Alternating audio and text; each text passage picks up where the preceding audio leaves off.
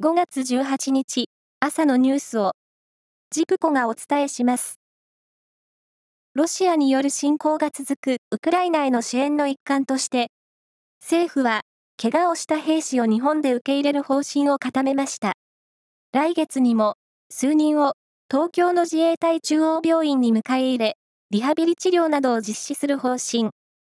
自衛隊が外国軍兵士の治療に当たるのは異例です。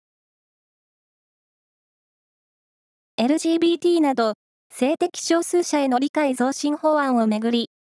岸田総理大臣は昨日、自民党の茂木幹事長らと総理官邸で会談し、公明党と合意した修正案を今日、国会に提出する方針を確認しました。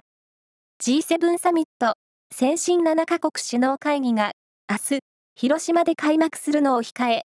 政権の姿勢を示す狙いです。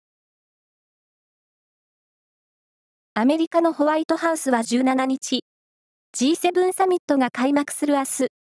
バイデン大統領が他の G7 首脳と共に広島市の原爆資料館を視察すると発表しました。大相撲夏場所は昨日、4日目の取り組みが行われ、横綱照ノ富士は平幕翔猿を力強く決め出し、4連勝としました。4日目の取り組みを終えて、無傷の4連勝は、照ノ富士のほか、大栄翔、若元春、明生、それに朝乃山の5人です。サッカー J1、柏レイソルは昨日、ネルシーニョ監督の退任と、井原正美ヘッドコーチの監督昇格を発表しました。レイソルは J1 復帰5シーズン目の今シーズン、深刻な得点力不足で2勝6敗5引き分けの16位と低迷しています。プロ野球中日は阪神と対戦して1対3で敗れました。これで借金は11。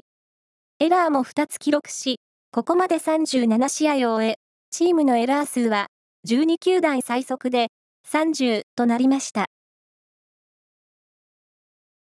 以上です。